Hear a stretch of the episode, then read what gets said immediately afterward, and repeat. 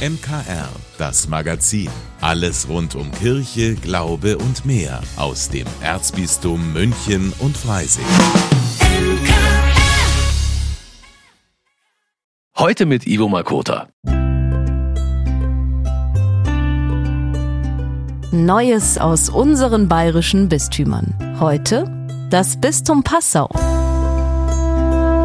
Auf dem Geiersberg in Freyung ist ab heute so einiges los, denn ab heute startet die Bayerische Landesgartenschau 2023. Für die Besucher und die Region ein ganz besonderes Erlebnis. Besonders ist aber auch, dass die Kirche heuer mit an Bord ist. Christoph Weishäupel ist Projektkoordinator für die diesjährige Bayerische Landesgartenschau und Repräsentant im Freyunger Bündnis für Aufgeschlossenheit. Herr Weishäupel, die Landesgartenschau in Freyung hat sicherlich viele spannende Projekte zu bieten. Der eine oder andere fragt sich aber jetzt vielleicht, was denn eigentlich die Kirche auf der Landesgartenschau macht. Also wir haben äh, insgesamt drei bauliche äh, Beteiligungen hier in der Gartenschau. Zum einen hat man die Naturkapelle mit dem äh, neu errichteten Gipfelkreuz und die sogenannte Friedensglocke. Der Name ist natürlich jetzt aktueller denn je in dieser Zeit, sonst hätte sie sicher eine Gartenschauglocke oder so heißen können, aber es war dem Pfarrgemeinderat ein wichtiges Zeichen, dass man die auch Friedensglocke nennt. Ich habe mir sagen lassen, dass das dritte Projekt ja der Pfad der Menschenrechte ist ja, und dieses Projekt wurde vom Freiunger Bündnis für Aufgeschlossenheit geplant und ist quasi ein Bündnis verschiedener Partner, wie zum Beispiel der Stadt Freyung, den Verein, aber auch dem Bund Naturschutz, dem kirchlichen Jugendbüro und diversen Sozialverbänden. Kurz ein sehr breites gesellschaftliches Bündnis.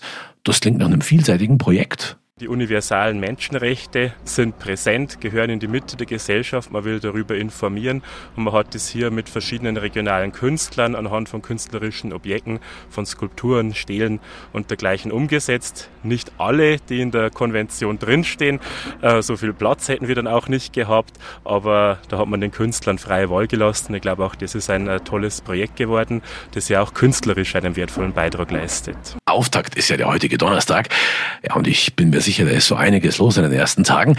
Ich habe mir sagen lassen, dass auch hoher Besuch angekündigt ist. Genau, richtig. Wir haben am Donnerstag die Eröffnung an sich. Hier ist äh, eine Segnung des Geländes ähm, mit dabei im Programm. Und dann zwei Tage später am Samstag ist der Auftaktgottesdienst sehr prominent besetzt. Er wird zelebriert vom Bischof äh, Dr. Stefan Oster und vom evangelischen Landesbischof Professor Heinrich Bedford Strom. Und im Vorfeld findet eine Podiumsdiskussion statt, eben zum Thema Menschenrechte, an der auch der Landesbischof teilnimmt. Und äh, darüber hinaus noch zwei weitere Gesprächspartner. Ich glaube, wird auch eine ja, gute Diskussion und einen guten Auftakt dann auch für das Bündnisprojekt. Ja, und dann wird es auch noch ein Wochenende geben, das die Kirchen in besonderer Art mitgestalten wollen. Das ist das letzte Wochenende der Sommerferien, am 9. und 10. September das wir gemeinsam katholische und evangelische Kirche gestalten. Samstag, Sonntag. Am Samstag ist das Festival der Kirchen. Da haben wir den ganzen Tag über auf der Hauptbühne musikalisches Programm. Und am Sonntag haben wir ganz regulär auch den Gottesdienst am Vormittag und Nachmittag wird von der katholischen Erwachsenenbildung hier im Landkreis gestaltet. Na, dann wünschen wir zum heutigen Start der Bayerischen Landesgartenschau 2023 alles Gute und hoffen, dass es auch richtig viel gutes Wetter gibt. Vielen Dank, Christoph Weishäupel, Projektkoordinator für die Bayerische Landesgartenschau 2023. Sie kennen das bestimmt auch die ganze Zeit Stress pur. Ein Termin jagt den nächsten. Ja, die Woche scheint manchmal an mir irgendwie einfach nur so vorbeizurasen. Das würde ich gern irgendwie loswerden. Meine Kollegin Katharina Sichler ist jetzt hier bei mir im Studio und hat sich, glaube ich, ein bisschen schlau gemacht, was das Thema betrifft. Katharina, du hast jetzt hoffentlich die entscheidenden Tipps für mich und dann ist der Stress weg. Ja, hätte ich gerne, aber jetzt habe ich erstmal eine schlechte Nachricht für oh nein. dich. Denn ein Leben ohne Stress ist quasi nicht möglich. Also okay. darüber sind sich Fachleute absolut einig. Und es geht eben nicht darum, den Stress äh, loszuwerden, sondern um ihn richtig zu nutzen, um in den Flow zu kommen. Aha, um in den Flow zu kommen. Mit dem Flow verbinde ich was Positives. Mit Stress eher weniger.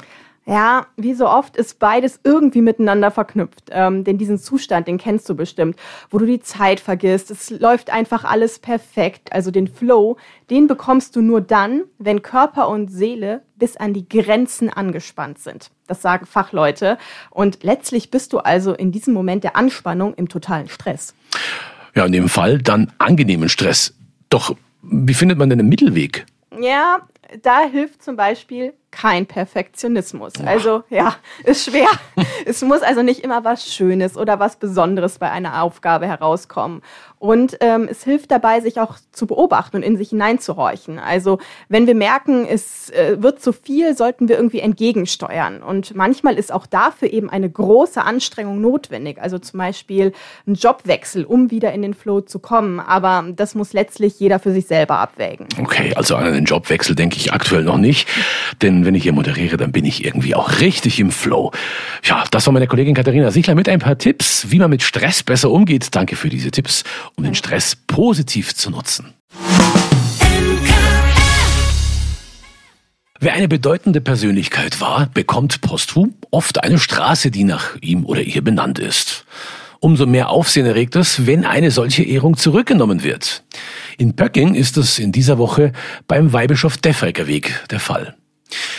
Der Geistliche hatte hohe Positionen im Erzbistum München und Freising inne, war an seinem Wohnort am Starnberger See eine angesehene Persönlichkeit.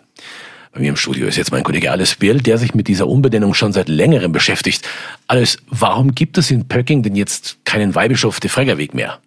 Also die Geschichte geht so, seit Ende der 1960er Jahre war bekannt, dass Defreger als Wehrmachtsoffizier 1944 an einem Kriegsverbrechen im italienischen Filetto di Camerda beteiligt war. In einer Vergeltungsaktion wegen eines Partisanenüberfalls wurden dort 17 unschuldige Zivilisten erschossen. Defrecker führte diesen Befehl aus. Nach dem Krieg kam es zu verschiedenen Gerichtsverfahren gegen ihn. Sie wurden aber eingestellt. Begründung, Defrecker habe unter Befehlsnotstand gehandelt. Der Fall erregte damals großes Aufsehen in den Medien. Warum hat die Gemeinde Pöcking denn trotzdem einen Weg nach ihm benannt, wenn diese Vorwürfe gegen ihn bekannt waren? An seinem Wohnort Böcking war Defricker anerkannt und die Gemeinde auch stolz auf den Weihbischof. Bürgermeister Rainer Schnitzler hat ihn als Ministrant erlebt und mir davon erzählt. Das war wirklich ein sehr umgänglicher, sympathischer Mensch, ein Mensch mit großem Charisma, der auch, wenn er die Messe gelesen hat, man hat sich auch sogar als Bub, als Ministrant sogar gefreut, weil die Messe schon was Besonderes war, auch wenn er eine Predigt gehalten hat. Sogar als Kind hat man sogar auch auf aufgepasst und mitbekommen, der hatte das gewisse Etwas und so ist er auch in Pöcking angekommen und die, an die, bei den Pöckingern war er auch sehr beliebt. Trotzdem hat sich Bürgermeister Schnitzler entschlossen, die Verwicklung Defreckers in dieses Kriegsverbrechen von einer Geschichtsprofessorin untersuchen zu lassen. Anlass waren Presseartikel und auch Hinweise von Organisationen, die an das nationalsozialistische Unrechtsregime und Defreckers Rolle erinnerten. Und was ist dabei herausgekommen? Der 1995 verstorbene Weihbischof Defrecker hat immer auf seinen Befehlsnotstand hingewiesen, auch keine öffentliche Reue gezeigt.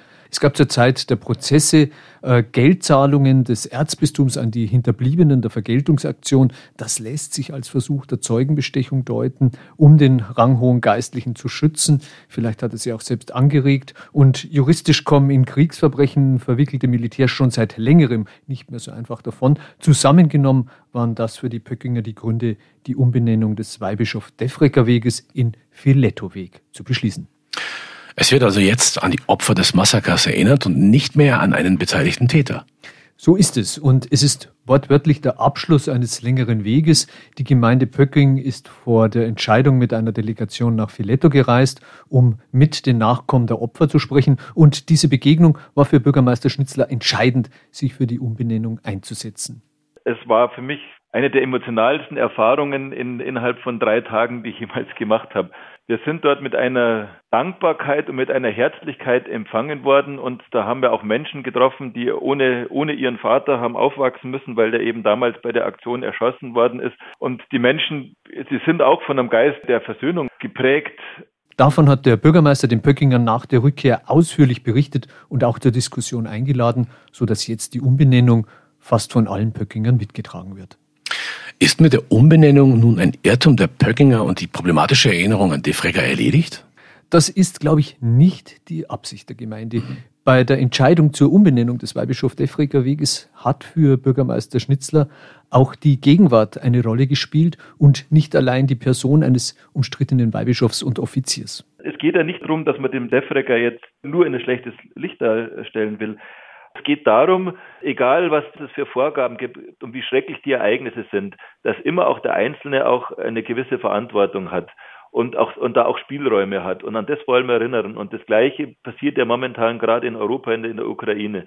Die Böckinger wollen in ihrer kleinen Gemeinde darauf aufmerksam machen, wie entsetzlich solche Kriegsverbrechen sind und dass es besser ist, sich selbst nach Jahrzehnten ehrlich damit auseinanderzusetzen und, soweit es geht, zu versöhnen, statt zu verdrängen. Darum hat die Gemeinde Pöcking auch Menschen aus Filetto zu sich an den Starnberger See eingeladen, um sich weiter kennenzulernen. Im Juli werden sie Pöcking besuchen. Vielen Dank dafür, mein Kollege und unser Chefreporter Alles Biel war das zur Umbenennung des Weihbischof Defregger Weges in Pöcking. Vielen Dank für die Infos. Gerne. Es geht mit großen Schritten in Richtung langes Pfingstwochenende und deshalb gibt jetzt an dieser Stelle wie immer ein paar richtig gute Freizeittipps für Sie. Viel Spaß! Münchner Kirchenradio. Veranstaltungstipps. Heute mit Willi Witte. So ein 100. Geburtstag, der sollte wirklich ausgiebig gefeiert werden. Das machen die beiden Pfarreien St. Clemens und St. Vinzenz in Neuhausen ab Freitagabend ausführlich mit einem besonderen Pfingstwochenende. Am Freitagabend geht's mit dem traditionellen Pfingstfeuer los. Nach der Andacht um 18 Uhr auf der Pfarrwiese von St. Vinzenz warten Essen und Trinken, Gesang am Lagerfeuer auf Groß und Klein. Weiter geht's am Samstag mit einem Gottesdienst der anderen Art. In der Pfarrkirche St. Clemens stehen unter dem Titel Mal anders von 17 bis 20 Uhr Stationen bereit, die zum Verweilen und Nachdenken, zum Beten und Meditieren einladen. Zu diesem Stationengottesdienst kann jeder kommen und gehen, wie er möchte. Den festlichen Pfingstgottesdienst am Sonntag um 10 Uhr in St. Clemens gestaltet das gesamte Seelsorgeteam mit einer Predigt zu Zukunftsvisionen der Kirche. Und danach können die Besucher noch in der Geschichtswerkstatt in 100 Jahre Pfarrgeschichte eintauchen. Herzliche Einladung also zum Pfingstfeuer am Freitag um 18 Uhr, zum Stationengottesdienst am Samstag von 17 bis 20 Uhr und zum Festgottesdienst am Sonntag um 10 Uhr. Das Wetter soll ja ganz passabel werden am Pfingstwochenende. Eine prima Gelegenheit im Walderlebniszentrum Grünwald, die schöne Welt der Bäume zu erkunden. Hier gibt es Erlebnispfade, Wildschweingehege, einen barrierefreien Pfad der Sinne und sonntags von 14 bis 16 Uhr interaktive Waldführungen für die ganze Familie. Also auf nach Grünwald und nach einem Tag im Erlebniszentrum noch ins Waldcafé. Spielen, spielen, spielen. Zum Weltspieltag am Sonntag gibt es auf der Schwanthaler Höhe in München ein buntes Spielfest. Von 14 bis 18 Uhr lädt das Programm mit unglaublich vielen Angeboten zum Mitmachen und zur Information ein. Zum Beispiel veranstaltet der Kinderschutzbund eine Sinnesolympiade, die Abfallwirtschaftsbetriebe bieten ein Müllquiz nebst Infostand an, der Kultur- und Spielraum e.V. veranstaltet ein Seifenkistenrennen und für begeisterte Bastler stellt die Spiellandschaft Franz-Heubel-Straße eine komplette Holzwerkstatt auf die Beine. Also auf zum Spielfest am Sonntag auf der Schwanthaler Höhe in München von 14 bis 18 Uhr. Ich wünsche Ihnen und euch ein schönes Wochenende.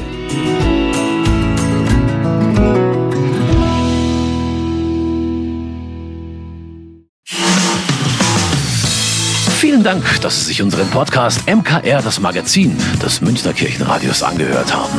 Wir freuen uns, wenn Sie unseren Podcast abonnieren und in der Podcast-App Ihrer Wahl bewerten. Am liebsten natürlich mit fünf Sternen. Wir haben auch noch viele andere schöne Podcasts. Diese finden Sie unter münchnerkirchenradio.de und überall, wo es Podcasts gibt. MKR, wir machen Ihren Podcast. MKR, mehr Tiefgang für den Süden.